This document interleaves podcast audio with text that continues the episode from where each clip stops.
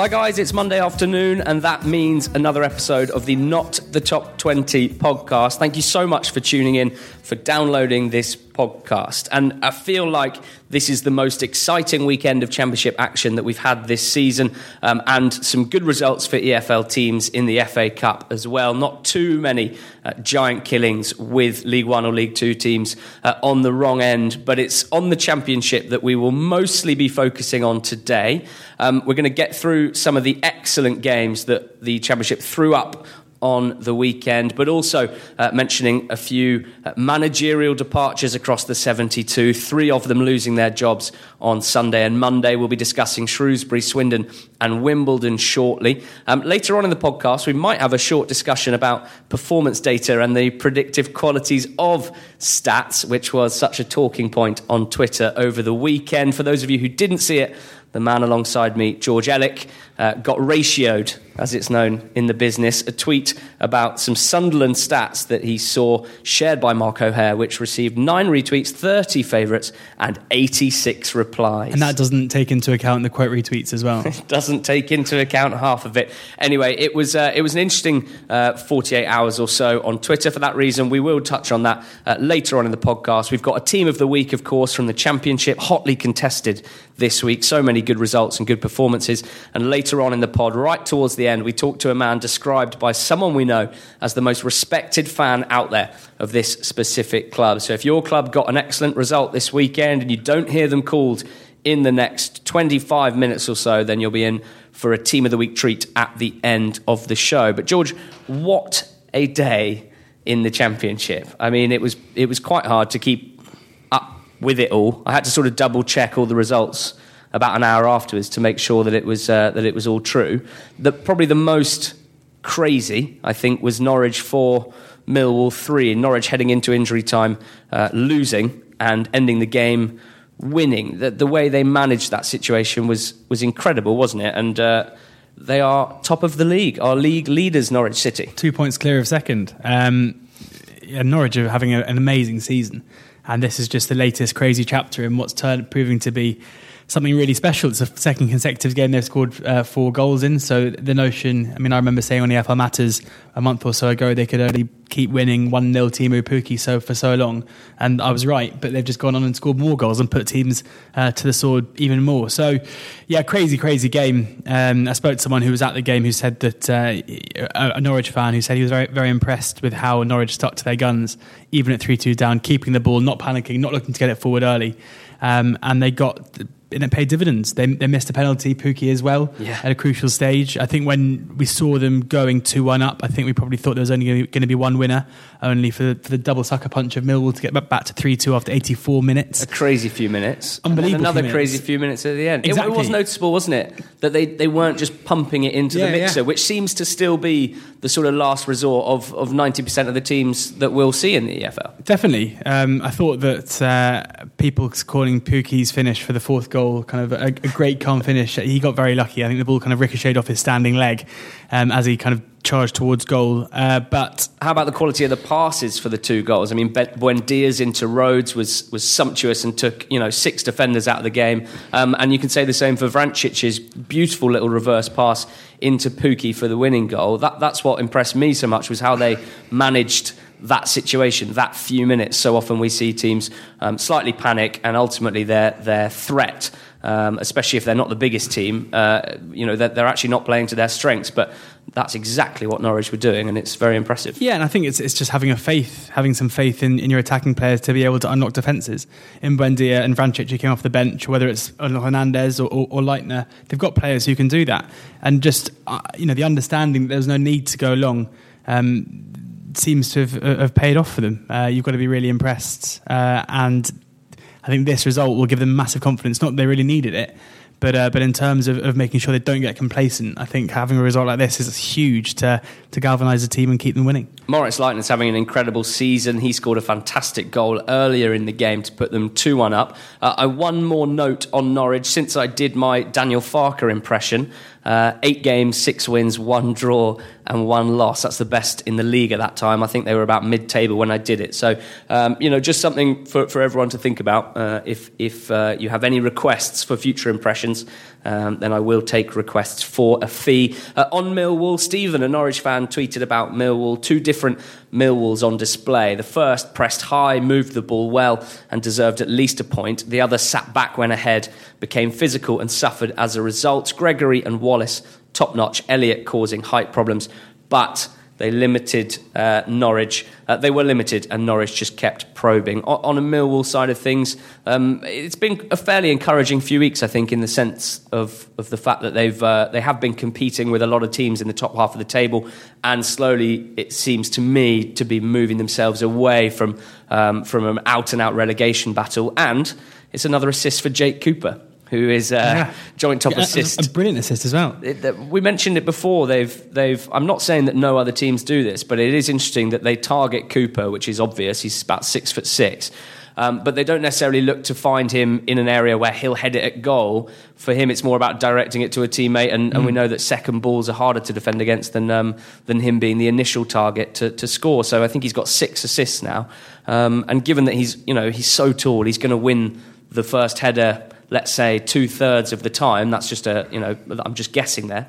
Um, it's it's proving to be an incredibly smart tactic, and it's it's good to see. So uh, that was Norwich. Another team that scored four goals at home was West Brom against Leeds in the late game on Saturday. A fantastic watch for the neutral, really, this under the lights. Um, it, it started fairly evenly, but of course West Brom ended up absolutely blitzing Leeds. Starting with West Brom, George Patrick said, you know, everyone was brilliant for West Brom, but picked out Phillips and Robson-Kanu as well. Um, his best game for Baggies by miles. Even the defence looked good, and Leeds couldn't live with us. Uh, credit to Big Dave, he says, for tactics and motivation, two areas he's been lacking in recently. Uh, a, a really good result for Darren Moore to get, just to silence uh, some murmurs, some, some dissenting, some critics. Definitely. Um, I thought they'd get beat here. Um, but, and in the first half, they started the game very, very well.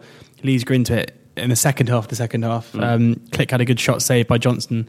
But you, well, I personally thought at half time that there was only one team who were going into this, and that was the away team. But Harry Robson-Kanu scored pretty quickly after the break. And after that, it was it was a rout, and they're really impressive. Mm. Um, I think the, you have to, again, ask questions about Peacock Farrell, the Leeds keeper, for the second goal. Um, letting a, a kind of a speculative long shot from Matt Phillips squirm under his uh, squirm under him, but that doesn't really change the result or change who deserved to win this game. Uh, West Brom could have gone ahead early, and in, in the second half, they're by far and away the best team. Um, concerns definitely for Leeds; they were really, really poor second half, mm. um, and a big concern that we, you know, it's funny that a week after the, the video goes viral of them all chasing down the same ball, suddenly as soon as they're two nil down, their heads dropped, and they weren't really in the game anymore.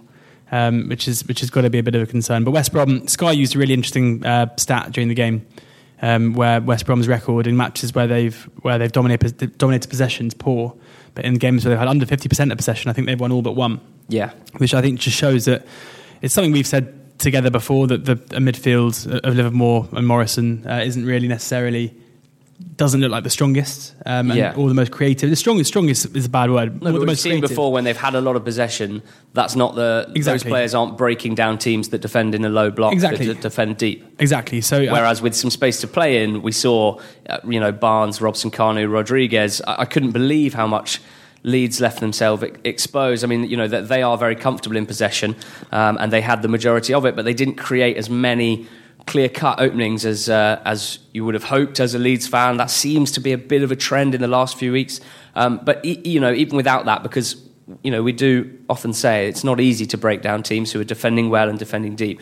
It was just the fact of, of how open they were on the counter-attack in um, in the middle period of the game that was so disappointing. Um, Hal Robson-Kanu, like such a weird one for me, and I I was very much made to eat my words, but uh, when I saw the lineups and saw that he was playing, I couldn't help but remember that the, the sort of uh, cult of Robson-Kanu, which came from Euro twenty sixteen, uh, from his fantastic goal against Belgium for Wales and, and good performances throughout that tournament. But his his his role for Reading and his reputation as a player at Reading didn't really match the reputation that he got after uh, the, the Euro twenty sixteen. And of course, he was a free agent for a while after that. Um, not not able or not willing to, to stay in the Championship. Got the the move to West Brom. Didn't play very much last season in the Premier League. Um, and so I sort of almost went too far the other way, I think, and, and, and considered that he was just a player that had had a really good international tournament and that had skewed what everyone thought of him. I still probably think that's true to an extent, but he, he showed real quality on the weekend. You know, if, if he can play like that consistently, then when Gale gets injured, when Rodriguez gets injured, you know, it's like the replacement won't be a massive drop-off for them, which which is uh, encouraging. No, I mean, it was only his second start of the season um, in the league, but he but he you know, finished his goal very, very well. I, I don't think he's ever going to be as prolific as as Gale or, or Rodriguez in this league, but as you say, he's someone with... with but he didn't even used to be a striker. I swear he was a winger at Reading. I, I don't know, maybe... Well, I mean, I don't think he's got the pace now to be a winger. No. So I think yeah, that was pretty, pretty necessary. Um, I might be completely wrong. I mean, I, I, a, I'm still I'm, I'm still not really completely sold um, that he is going to be a player who's going to change his West Brom team um, dramatically. But as, a, like, as a good reserve, as a good backup player, then yeah, I'm sure he has a role. It was a bit like, and I'm, I'm absolutely positive that Leeds did plenty of research on him before the game, but he cut inside Cooper so easily in the first half onto his left foot and curled over. Um, Cooper just let him go, basically. And then, obviously, even for the goal, it was a little shift to, onto his left foot and a great finish. It was like they thought he was right-footed and were sort of showing him onto his yeah. stronger foot. Um, a, a disappointing result from a Leeds point of view. They did score a beautiful goal at the end, of course, uh, and Dwight Gale scored a very clever back heel too. So great for the neutral, very exciting. The same probably can't be said for any Middlesbrough games um, in, in recent weeks, all season really, but eleven clean sheets from seventeen games is an astonishingly good record. Uh, they won two nil against Wigan to go second in the table. Um, and I thought this one was notable for the performances of Danny Bart at the back, who was getting rave reviews after the game, who, I'm going to just be honest, I didn't even realise was at Middlesbrough. And nor did I until last um, week. He signed on deadline day, and I obviously completely missed it, but um, he's putting in good performances, perhaps not surprising, uh, given his form for Wolves last season when he got involved in, in that team, um, and also of, of Jordan Hugill. Dominic Shaw, a local uh, Middlesbrough journo, tweeted about Hugill, saying exactly what Borough need from their centre-forward: a nuisance, tireless running, a target throughout, and goals. Um, Hugill's not always been prolific, but the way that they play, do you think he's a better fit than Assombalonga? I mean, I felt like tireless running was almost a, a bit of a pointed comment at Mister Assombalonga, but I might be reading into things. I mean, they're very different players. I think uh, I personally would say technically and physically Assombalonga is quite clearly the better striker. Um, and over the course of the season, I'd argue that Assombalonga would score more goals than Hugill. But that's not to say that, that you know what, what the tweet you just read out isn't true, because Hugill is, you know, the embodiment of what um, Tony Pulis football is kind of all about, where he's he's a battering ram. He he's going to run himself into the ground. Uh, he's strong. He's not afraid to get stuck in.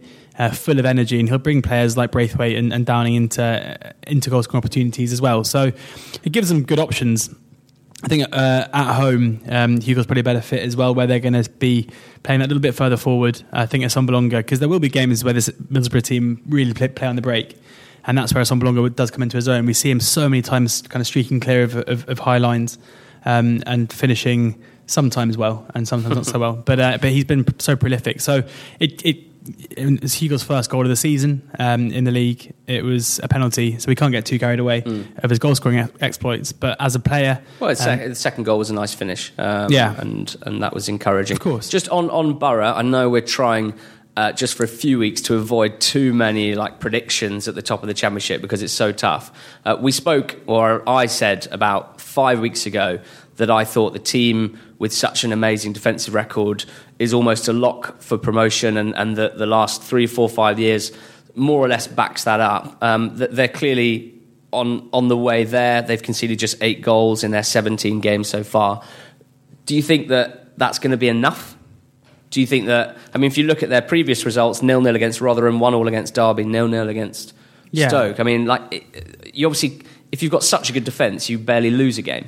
Yeah, I mean, I think those those results are, can be you know, slightly taken with a pinch of salt. Jack Butland had another one of his amazing games against them in that nil nil draw. They easily could have beaten Rotherham as well, although Rotherham had chances, to be fair.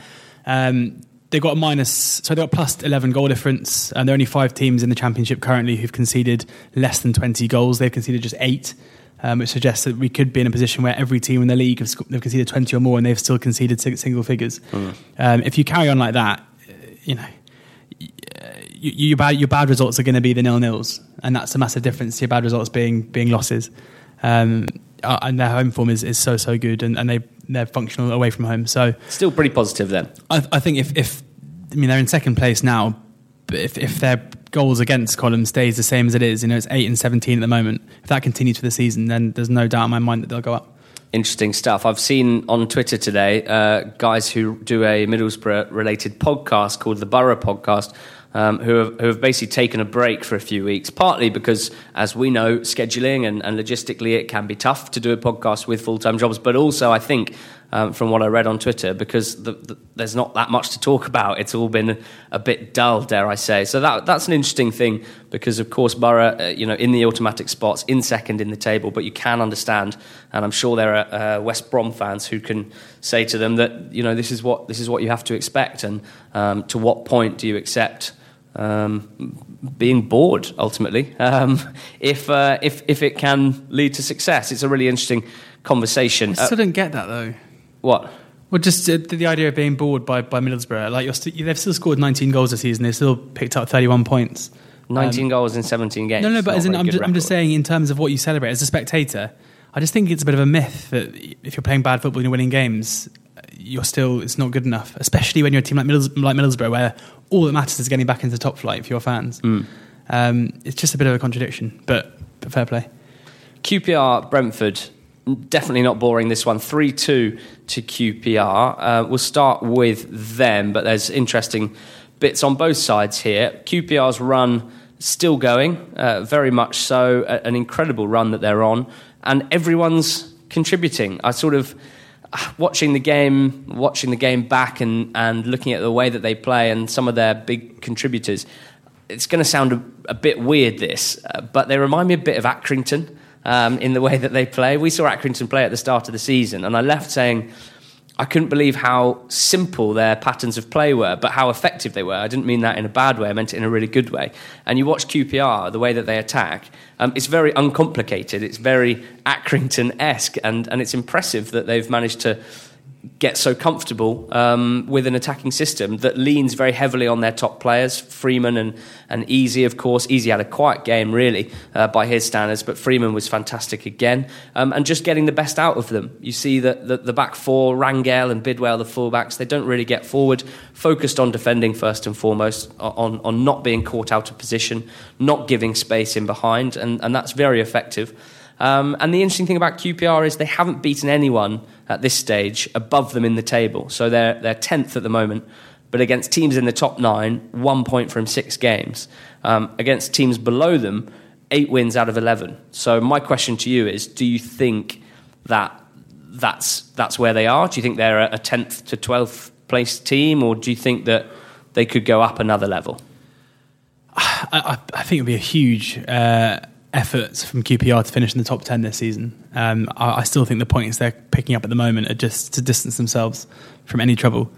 Um, I, I worry about the depth of the squad. If you're looking at the bench um, from last week, uh, Jordan Cousins was the only person that came on. You've got Grant Hall there, Matt Smith, Darnell Furlong, Um, Bright Samuel, Josh Scowen, who's, I mean, these are guys who aren't really going to change a game. But and it feels like a key injury in in any part of the pitch exactly could derail them more than most. I I, I think that's exactly right. Um, so, you know, Steve McLaren will want this run to continue for as long as possible. They deserve huge credit for coming back in a, in a derby game um, on Saturday against Brentford um, to win the game. They, they've definitely turned around what was a really poor start. And you could argue that because they had such a poor start, they're almost in a forced position now where they, they should be a little bit higher, given the, the quality of performances they've put in. But having said all of that, I think if if they're in the playoff reckoning um, come February, then Steve McLaren's done an incredible job. Yeah.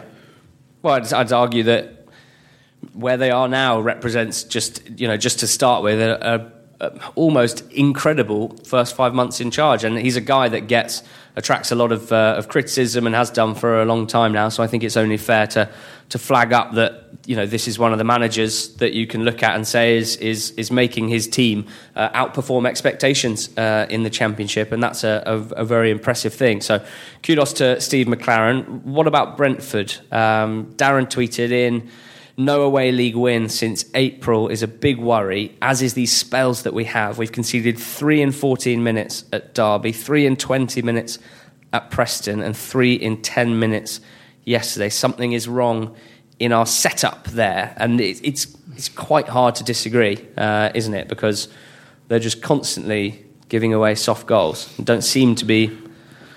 That doesn't seem to be improving. Yeah, it, it's it's troubling. Um, you know, we we were so.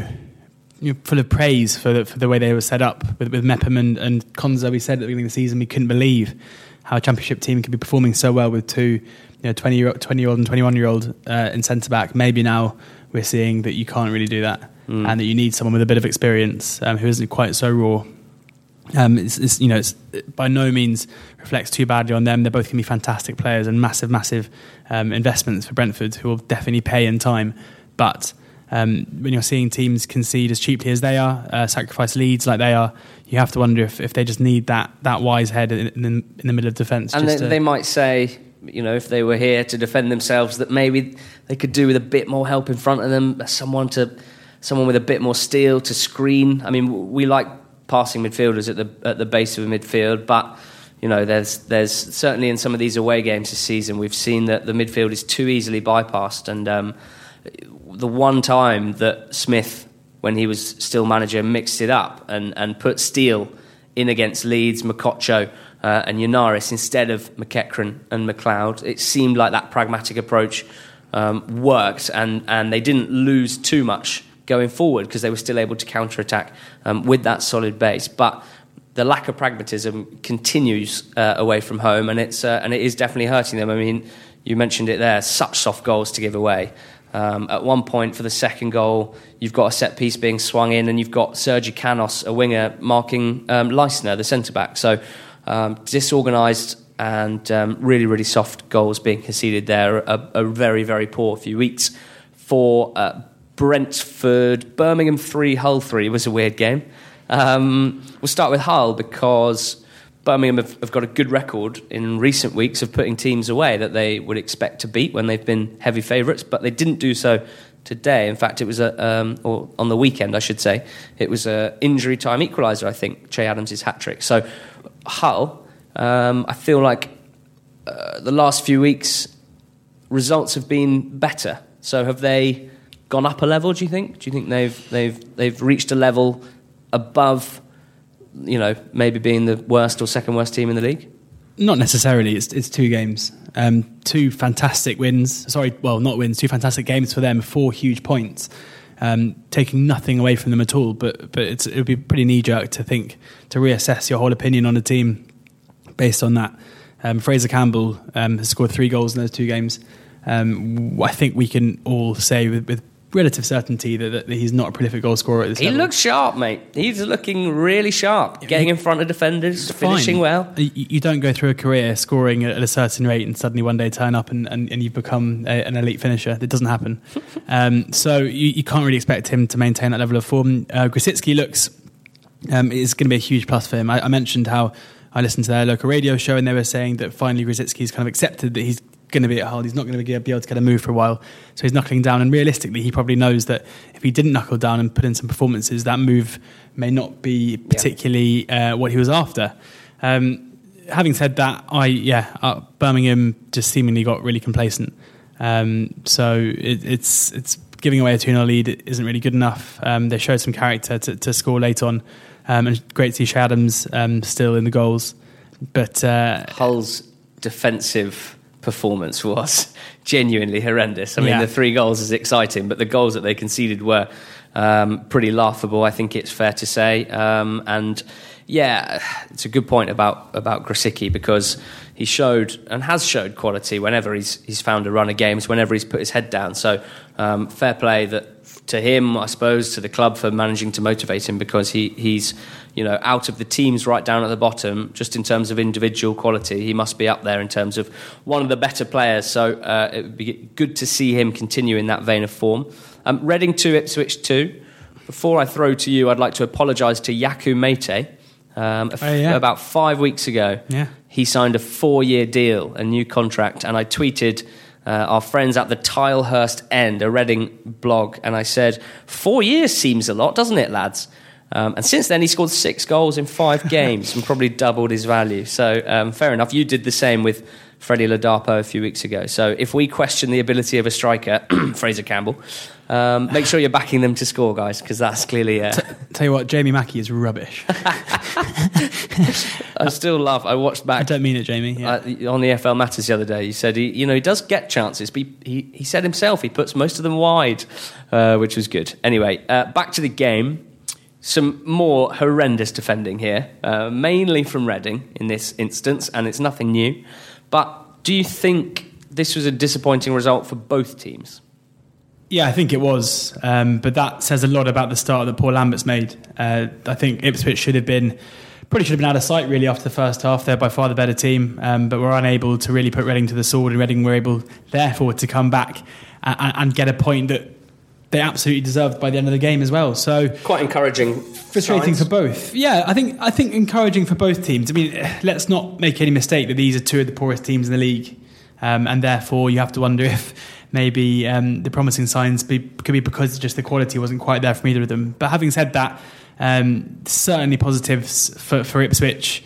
Um, they definitely look better going forward straight away uh, with Paul Lambert at the helm.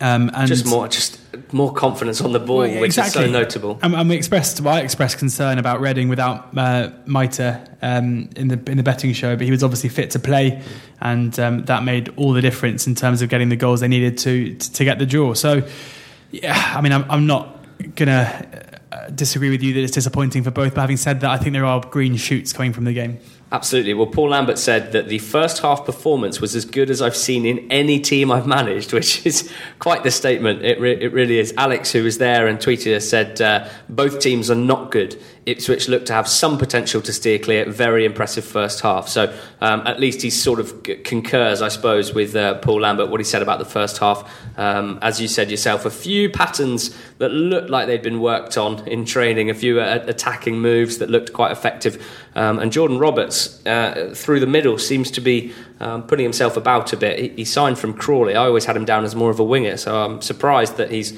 getting the nod up top. But from what I've seen from the fans, they've um, they've been impressed with his performances. And you can say the same, fantastic segue, about Preston North End, George. They went to Ashton Gate on the weekend and they beat Bristol City one nil. Um, a very sneaky seven games unbeaten for Preston. And, and just as well, because... they were bottom of the league on the twenty-seventh of December. Um, and since then, uh, the, the twenty-seventh of September. And since then, three wins and, and four draws. We're starting to see them regress to the mean uh, in a good way, I think. Because they, they, they were pro, never... A, pro, progress to the mean. Progress to the mean. Um, Move towards the mean yeah, in, a, I mean, in a good way. I, I think it's better than that. I've expressed doubt about Alex Neil's ability to turn around a sinking ship. Um, that may have been a, slightly of a dramatic, but uh, the run they've gone on has been really impressive. Um, we were told uh, and ignored the fact that they were Bristol City's bogey team.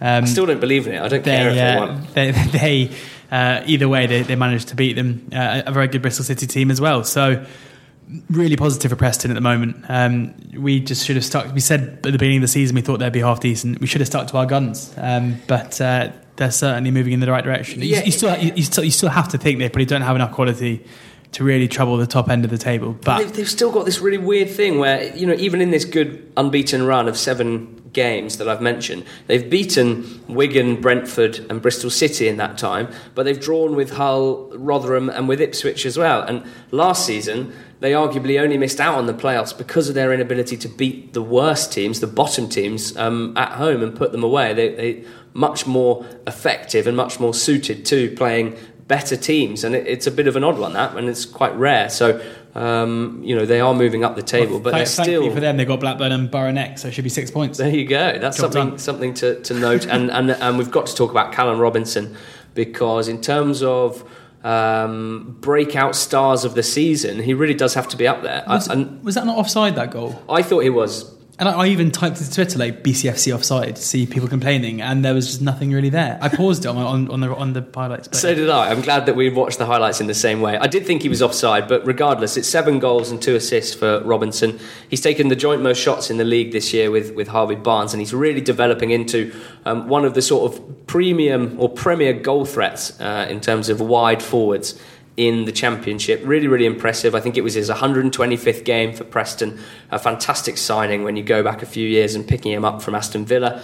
Um, and, you know, he, he's if he continues on, on this form, if he can keep the form up, then um, he, he's going to end the, the season with fifteen goals. Um, and, and, you know, he's going to get talked about more and more. So uh, I think what's notable is when you say he's take, taken the most shots in the league, they're not just... Um, pot shots or, or long range shots having cut in as well. He does get into the six yard box when the ball's out uh, on the right, and, and when he, he sniffs a chance to get inside as fullback, he does so. So um, a really impressive start to the season from Callum Robinson, and I wouldn't be surprised to see us talking more and more about him. uh, Swansea getting a rare away win. George, uh, what a threat they will be if they can sort out that away form. Barry Mackay scoring a screamer. It sort of feels like with Swansea they're one of those teams where we, we touch on different people each time we talk about them, which is a, a hugely positive sign. Especially when you'd have said, when you looked at the teams on paper at the beginning of the season, you'd have thought theirs was one of the ones that really lacked depth, and they're showing that the players we didn't think were good enough not only are good enough, but they're providing real quality all over the park. Um, if, I think Graham Potter has to be the manager currently who's just, I mean, as he was at Osterson's, just going under the radar. They're doing really, really good stuff. I know that they're a Premier League team last season, and maybe ideas that a playoff place this season would be a big achievement sound a bit weird, but that's just still how I feel, just because of the quality of players they had. I mean, if you look at the squads compared to other teams who've been relegated recently, it's not like there's international pedigree all over the team, except for certain players um, mm. like Roden and McBurney, who've got their international pedigree from being good at, at, at Swansea. So um, I, I'm, I'm really enjoying the, this uh, this run of form, and I think that Potter's proving now that, that what he did Uh, over in Sweden wasn't a fluke. And in Bolton, uh, something that slightly slipped under my radar, a real um, turn from some Bolton fans on social media with their views towards Phil Parkinson. Um, just some of the tweets I saw over the weekend. Tactics too negative, we're on a one-way street to League One with Parkinson. Uh, he needs to go or we're going to go down. It's clearly time for a change. Um, and I sort of expressed surprise on this at N T T twenty pod on Twitter, and from our, you know, more neutral followers like ourselves, uh, it was interesting to see the responses. We sort of got both sides of the coin. Um, Wayne says, I'm still trying to work out how he got them promoted from League One, uh, or how he kept them up last year. What else can he do with a limited squad and the off-field issues he's faced? And Matthew said, well, you know, th- there's an argument that If, if he's doing his best in a bad situation but going down seems inevitable, why not roll the dice and, and make a change? I have a feeling that you're going to be pretty vehemently pro-Parkinson here. Do you sort of see the other side of it? I I personally don't. I think that if... completely different to what we were talking about with, with Middlesbrough, where if the football's boring and you're winning, I just don't really see the issue, especially when promotion's the aim. If you are going to be like Ipswich fans were with Mick McCarthy, where you're going to say, right, we... are really going to struggle to stay up in this league, but let's at least try and do it the right way. Um, then I have some sympathy personally. If it's uh, if you want the man who's the most likely person to keep Bolton up this season, then you keep Phil Parkinson. There's no doubt about that. He's done it last season. He is working wonders with what is not a particularly talented squad, with not very much investment, and I think it must be very hard to get players uh, to come to the club given the financial issues they've got as well. So, is is there signs that he's not doing that to the same extent as he might have done last year, though? I mean, they obviously had that incredible first few games, but but ultimately in the last, let's say, twelve games, I mean, it's been absolutely miserable. So may, maybe he he is actually struggling to get the results that he did get last year. Yeah, possibly. I mean, they're on a, they're on a miserable run, and they're, and they're struggling to score. But I just I just don't really see who's going to come in and, and turn that round. Um, it's a risk, and, and it's again, it's it's just it's, it's one I'm not. I personally want him to stay, and I think he should stay, and I think he's earned the right to stay. Um, and I, I, I don't necessarily think they're at rock bottom yet as well.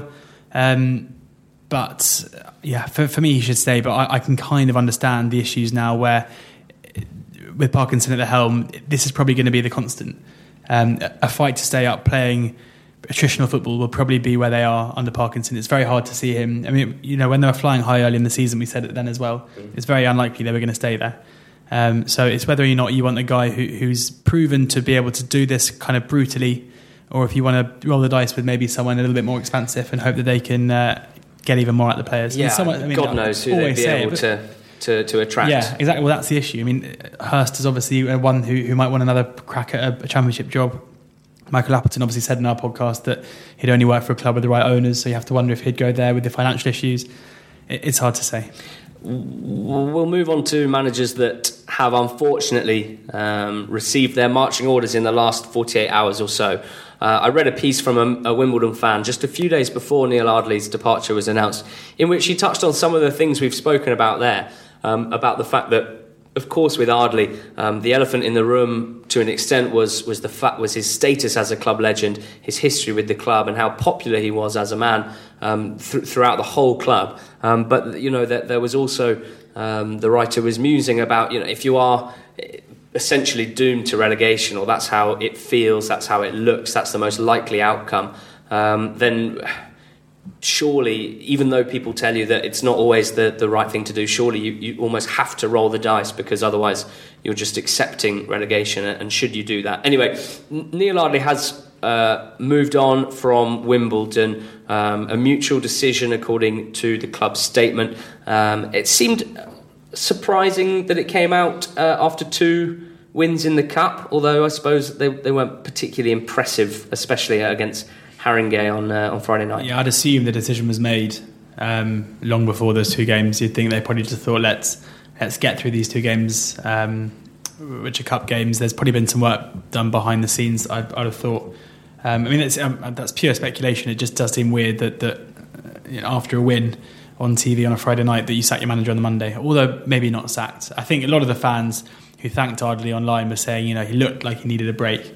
Uh, Mike Holden put out some very interesting tweets, or sorry, Fox, uh, the Fox Punter Twitter account put out some good tweets um, saying that Ardley was someone who seemed to like really wear um, the, the struggles they had. Mm. He was very reactive, wasn't someone to necessarily look at the bigger picture, but needed to sort stuff out as it was coming. And as and as such, he was unable to do so.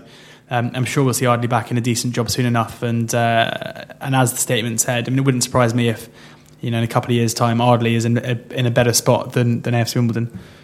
In terms of where Wimbledon turn now uh, to try and get themselves away from the relegation zone, it uh, doesn't look, uh, looking at the odds at the moment, George, like there's a sort of clear favourite at this early stage. Yeah, very different to the Swindon and, and Shrewsbury jobs um, that we will uh, cover in a second. But yeah, I mean, it's, it's, it's your usual names really that you'd probably expect to see there. People like Darren, uh, Darren Ferguson and Gary Bowyer and Paul Hurst, Phil Brown, guys who have recently left jobs. Uh, Mark Warburton is always on these lists. Um, surely one day he will return to management. Uh, Steve Cottrell is the five to one favourite. Um, again, another name that is pretty much always in the top ten when any League One or League Two job comes up. So I think at the moment it looks like no one's really sure what's going to happen.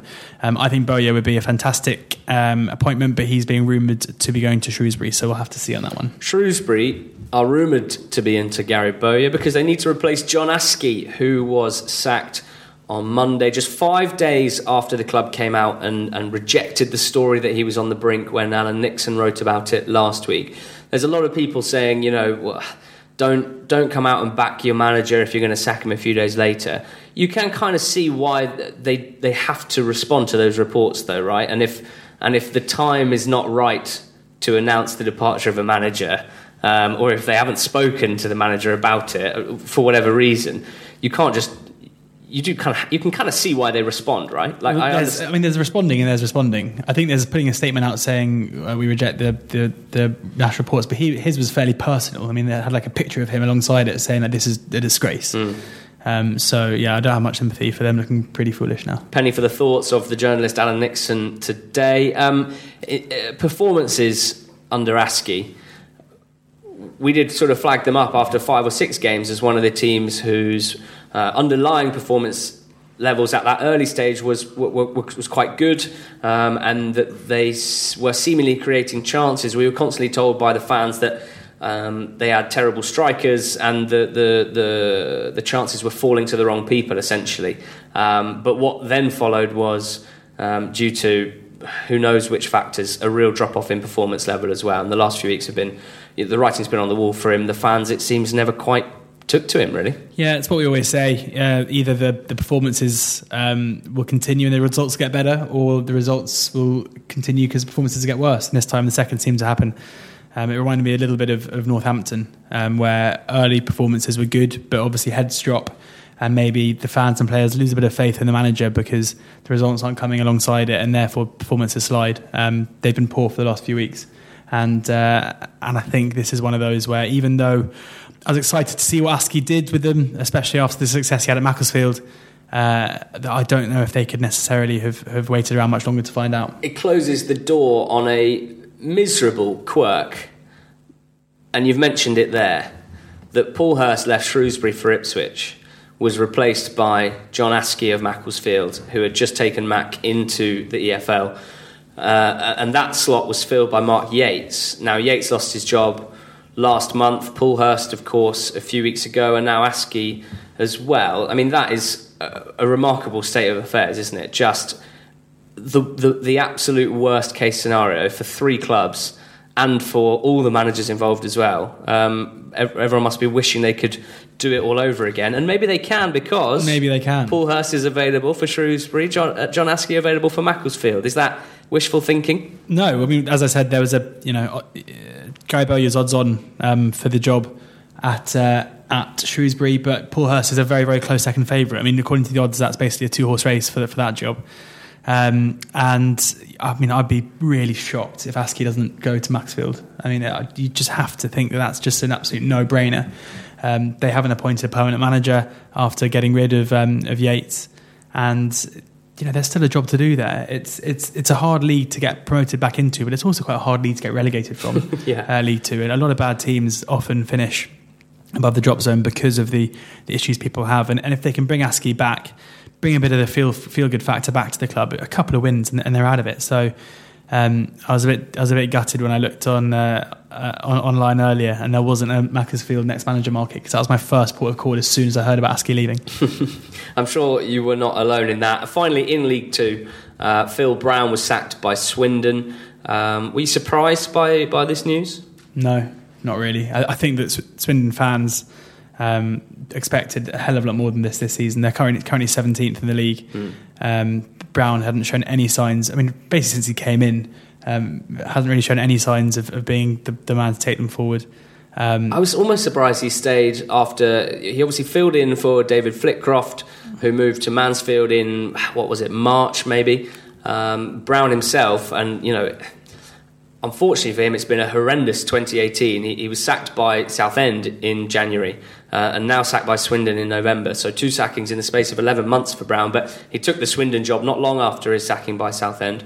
Um, and, you know, the, the, the performances have never been consistent under him. Um, I think it was absolutely fair to say after just a few months at the end of last season that it wasn't his team, um, and he wasn't able to, to you know, stamp his uh, Phil Brown philosophy on the side. But after a summer and after such a poor start, I kept mentioning um, on the betting show that even their good results in early parts of the season, you know, without wanting to be rude, you could actually explain them away. A bit of luck, um, red cards for the opposition, that sort of thing. Um, and it's not a surprise to see him um, leave the club. And there is, um, fr- from what the odds are saying, a very clear uh, favourite to take the job in Richie Wellens. Uh, what would you what would you feel about that appointment, putting aside any Um, Oxford-Swindon rivalry bias? Yeah, I think it's a good appointment. Um, I think that he did an okay job at uh, at Oldham. Came into a club who were absolute, in absolute desperate straits, uh, and he, according to G- uh, Gab Sutton, the Football Lab on Twitter, um, he tweeted today that they were thirteenth for points per game in that time. Uh, I saw that Oldham team at the at the uh, Kassam Stadium, and they played very good football indeed. Um, has to be said. Uh, it's going to be one where they're going to have to give them a bit of time, unlike you know someone like Phil Brown and, and Flitcroft as well, where you kind of know what you're going to get. Uh, Wellens is is he's articulate. He's someone who I spoke to someone at Oldham who who worked at the club when he was there, and he said how popular he was with all the staff and players. So it strikes me as a, as a a little bit of a risk, but also it's a much better appointment than it maybe looks on paper. You've seen a lot of Swindon fans today saying, you know, basically acting as if um, the appointment was somewhat beneath them, which I think is harsh. Because um, they normally get the likes of Tim Sherwood uh, involved. But I mean, that's the, surely this is the time to invest in someone who's, who's maybe a, something of an unknown. I, I tweeted that it reminded me a bit of the Appleton appointment, where when Appleton was appointed Oxford manager, I was gutted to start with, because from the outside, not really paying much attention, you look at the job he did at Blackpool, Blackburn and Pompey, and there's not much to get excited about. And I think it's similar with this one, where you think, you look at the Oldham stats, you look at what happened in their season, and you think, hmm, not great. But I don't think he can take any of the blame for that. So three managerial vacancies over the last few days in the E F L. We'll obviously be passing comment on any appointments in the next few podcasts when we get some news. Um, before we get into our team of the weekend, and well done for uh, getting to this point. If you suspect that your team might be involved in this, it will be worth the wait. But um, on Friday evening, George read some stats, uh, which he does a lot on Friday evenings. Um, it's Friday afternoon, thanks. Sits down, prints off the stats um, provided by the excellent Marco Hare, and just really get... That's how he loves to spend his, his Friday afternoons, his Friday evenings. Anyway, George, as he often does, noticed something interesting, something surprising maybe, um, and tweeted that Sunderland ranked twenty-first out of twenty-four for touches in the box ratio in League One. Of course, there is much more to football than getting on the ball in advanced areas, but it helps. Going to be an interesting few months for Jack Ross's side, I reckon. Maybe not heading in the direction people expect. Um, maybe it's in the delivery, but it didn't seem... How dare I? It didn't seem like a particularly incendiary tweet. Um, but a couple of comments that I'll read out. Just doing it for the likes, I enjoyed. Uh, clueless. Who is this George Nonce and how is he verified? Um, delusional yet self-obsessed. Uh, football not played on spreadsheets. Shut down X L and get yourself to a game.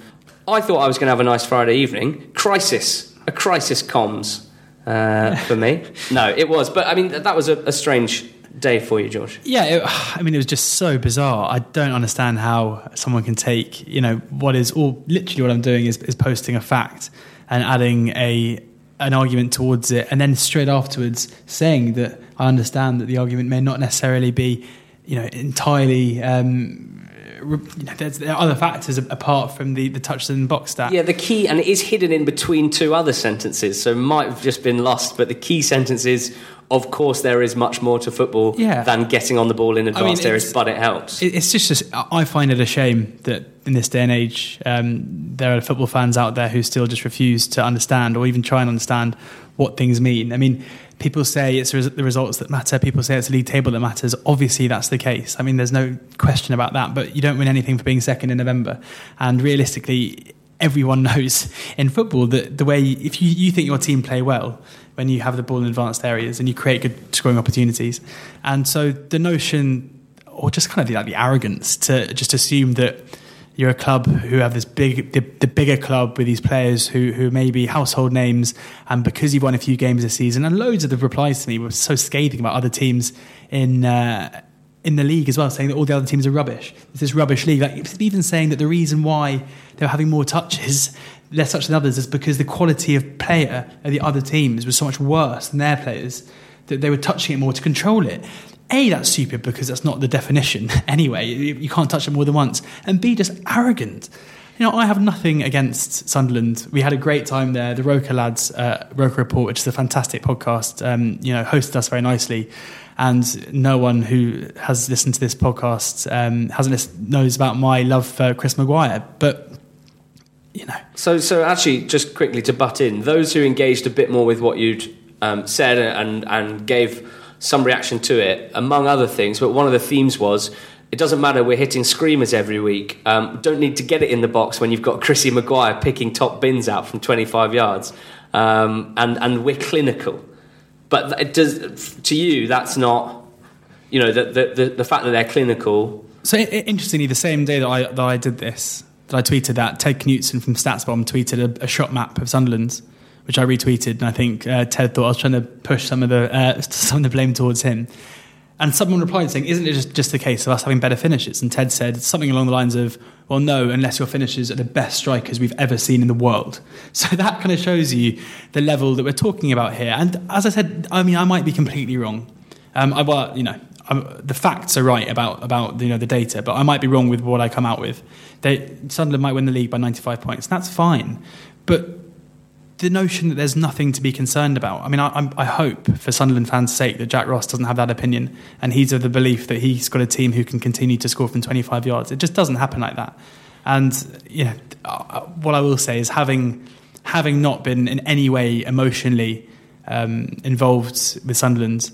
Um, given that I got about fifty notifications on my phone yesterday when they scored a goal in the first minute, um, maybe I do now. Well, now you certainly realise the passion that the fans have for the club, and I think you know that is a part of it. That um, of course it's not been the, the most excellent few years for Sunderland fans, and um, regardless of touches in the box, it is a, a team that they are um, backing to the hilt, that is um, responding with goals and with results, and um, of clearly the atmosphere has changed around there. So um, you can sort of understand, I guess, from that point of view. Uh, uh, I guess poking the.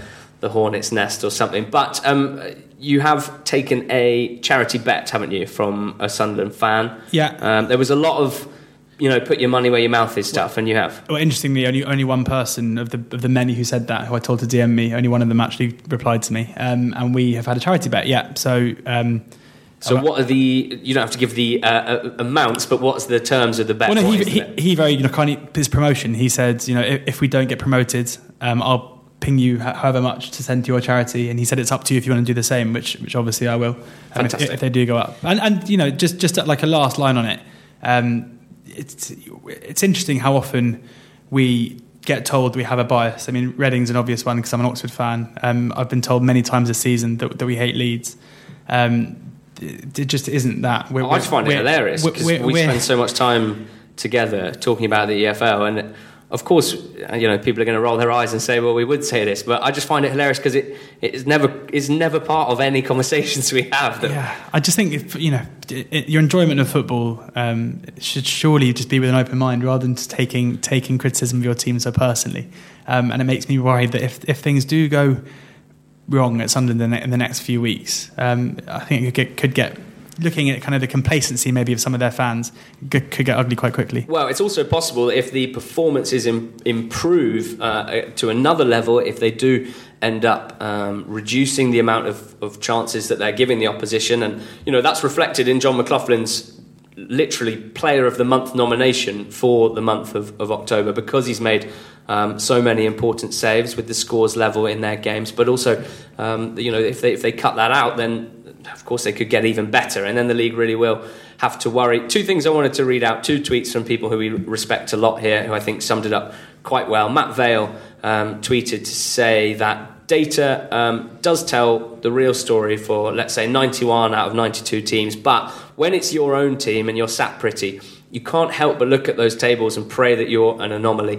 Uh, dreaming is far better than telling yourself you'll regress, um, which is, is I undeniable. Uh, and Ted Knutson, who you mentioned, tweeted uh, off the back of this. He said, you know, why a lot of people questioning expected goals as well, of course. Why do we care about expected goals? Because through the course of a season, it tends to be more predictive of future results than almost any other metric. Um, it also tends to stabilise through the year and mostly reflect the league table and actual goal difference. I think what was frustrating for me, um, just reading a lot of the back and forth, was how you were almost arguing quite often just different things with, with people because, um, as always, I think it's important for us as people who are trying to make a podcast about the E F L, we have to try and be predictive. We can't just look at the league table and say, well, it's one to twenty-four, bingo, that's that's that done. Well done to those who are first and shame for those who are twenty-fourth. We have to be predictive in our nature on this podcast, and one of the best things that we think um, to help us be predictive of future results um, is are these underlying numbers. Now, for Sunderland fans who pointed out the goal difference and the points and the wins, um, it's absolutely fair enough. Uh, I'm not, not trying to belittle it, but we're trying to be predictive. I think that's always a point that's worth making. Enough of that. We're going to move on to our team of the week. Uh, we were thrilled to be joined by Howard Hodgson, who is an Aston Villa fan with an absolutely fantastic reputation amongst other Villa fans for being the most respected voice of the fans on Aston Villa. We were thrilled that he was able to join us. Here's what he had to say about Aston Villa's three nil win at Derby. They are our team of the week. Howard, there's, there's lots of positive things to say about this result, but first and foremost, since Villa have been in the Championship, is this the best away performance uh, of the last two and a half years? Oh, without question. I think, um, you know, I, I, I had a conversation with a few fans about this. I think it's, it's possibly our most significant performance since uh, we got relegated, home or away. I mean, we did beat Wolves last season at home very convincingly, having four one, but certainly away from home we've genuinely really struggled um, since we've been relegated. And uh, so, yes, um, in this season that's continued. We've, yeah, I think we hadn't won away from home since the first game of the season against Hull. So the signs were that things were improving since the change of manager, and, yeah, that was a very welcome result on... Uh, on Saturday, and a very, very um, welcome performance as well. And with the performances, I mean, a lot was made of Dean Smith and his style of play at Brentford. Has there been an obvious change of playing style since he's come in? Oh, yes, without a doubt. Um, I think the big frustration uh, for me and for, for a number of Villa fans under Steve Bruce was that we always felt that, like... Um, we were playing within ourselves somewhat. I mean, we had, you know, we've had an embarrassment of riches really since we've been relegated compared to a lot of Championship clubs. You know, we've thrown a lot of money at it, and we've had a lot of, you know, Premier League players really um, in the squad, and and yet most games whilst Bruce was manager, we just, you know, we, it felt like we would get a goal and then try and sit on it and play rather negatively overall, and. Um, And then there wasn't really any pattern or style of play developing. And, and so, you know, when he left, you know, so many people wanted Smith because of, they'd seen what he'd done at Brentford and before at Walsall with no money. You know, I mean, you know, dealing on a shoestring and having a wage, an annual wage bill of sort of ten to twelve million per annum compared to ours at fifty, sixty million per annum, you know. So we've always got all these talented players. If we could just get a coach that could get the best out of them, you know, we could finally see some see some happier days at Villa. And, um, you know, the signs, the early signs are encouraging. What, you know, we, we all watched Dean Smith's Brentford. We've got a, a pretty good idea. Uh, but in terms of how he's implementing that style of play at, at Villa, for those who haven't necessarily watched full matches of Villa under Dean Smith, how's he um, putting the players? What positions is he putting, for example, Grealish in? How's he getting the best out of the squad? Because it's not always as easy as just taking a formation and just dropping it onto a, a different squad, is it? No. And I must admit... Um... I was expecting this to take quite a lot of time because, you know, the, the players have been so used to behind-the-ball tactics primarily under Bruce. Um, and so Dean's philosophies are so different. So he he looks for the high press when they, when we've not got the ball. So he's got he's got he's got us working much harder as a unit, um, pressing teams into mistakes um, with the high press, a la sort of Liverpool, if you like. And then in in possession, he's much more wanting men in front of the ball and much more movement off the ball. Whereas under Bruce, it was, you know, mostly men behind the ball, and he was very reticent, it seemed, to get men in front of the ball, and in case he, we got caught out on counter-attacks, et cetera. So he's he's just much more ambitious throughout, really, in terms of his style of um, play. And it's we do have a squad um, that, you know, sh- should really enjoy that, and they seem to be. You mentioned Grealish. I mean, he's he's playing very well. He's playing sort of in an advanced sort of number ten role, and uh, a pretty much a free rein, and is able to create. And then players like John McGinn are getting up and down the pitch fantastically well, um, and Conor Hourihan's sort of spraying the ball out from the back. Um, so, and in the, uh, the wide positions, you've got um, Adoma on one wing and um, Codger on the other wing, with Tammy Abraham sort of spearheading it. So it's a, it's a, I guess it's a four three three, but it's just a much more fluid um, way of playing. And we just, you know, we I, he, he, I, he made a quote which I'd like to just read to you, actually, which because I, t- I tweeted this over the weekend, and it's like had about eight hundred likes. I mean, the fans just absolutely love what they've what they've what, what he's saying here. And basically, what he says is, my philosophy is this: one nil, two nil, or five nil up. Never ever settle for it. You must be hungry for more. If you do sit back, then not only are you inviting the opposition to get back into the game, but you are showing them mercy. You have to look at the bigger picture. I don't only want us to destroy our current opponents, I want to breathe fear into our next ones. I mean, this is just music to our ears, yeah, you know, after a number of years, not just Bruce, but before that, Lambert, McLeish, et cetera, being rather negative. So, yeah, fans are very happy at the moment. I'm sure. I'm sure a lot of Brentford fans listening as well will probably think that they'd have liked Dean Smith to sit back on a couple of one nil and two nil uh, leads in the past as well. But at the moment, obviously, for Villa, it's fantastic. I mean, as ever, it's been a pretty bizarre Championship season so far. And despite a poor start, despite such a poor start that you, you've sacked your manager, you're currently sitting in eleventh place, but just four four points off the playoffs and seven points off second place and the automatic spots. Right now, given the turnaround in form since Dean Smith came came to the club, what's the target now? What, what do you what do you think is the bare minimum that this team should achieve this season? Well, I mean, I'm, as I said to you, I, I I was really not sure. You know, it's really not ideal changing managers um, mid-season or during a season. You know, you'd, ideally you want you want to change a manager if you've got to change a manager in pre-season so that he can recruit and plan accordingly, and you know, and, and practice the way he wants to play. But I think, because we've got, you know, this sort of these talented attacking-minded players like Balassi and uh, Abraham and Codger and Grealish and McGinn, et cetera. You know, a lot of you know a lot of good players there. That you know, he was pretty much a natural that Dean could hopefully come in and have a fairly immediate impact. And he's, I think it's nine points from five games since he's come. So he's had a couple of defeats, but he's had three wins. So, you know, already the point uh, points are is improving, and as you say, the the league is wide open. Mm. I'm never, uh, you know, the, this is our third season down here, and this is by far the most open it's been. I mean, we had Newcastle dominate season one, we had with Brighton, um, and then season two was Wolves, um, and then although we did obviously get quite close last season. Mm. And then, um, and then this season there really is just no um, outstanding team. I mean,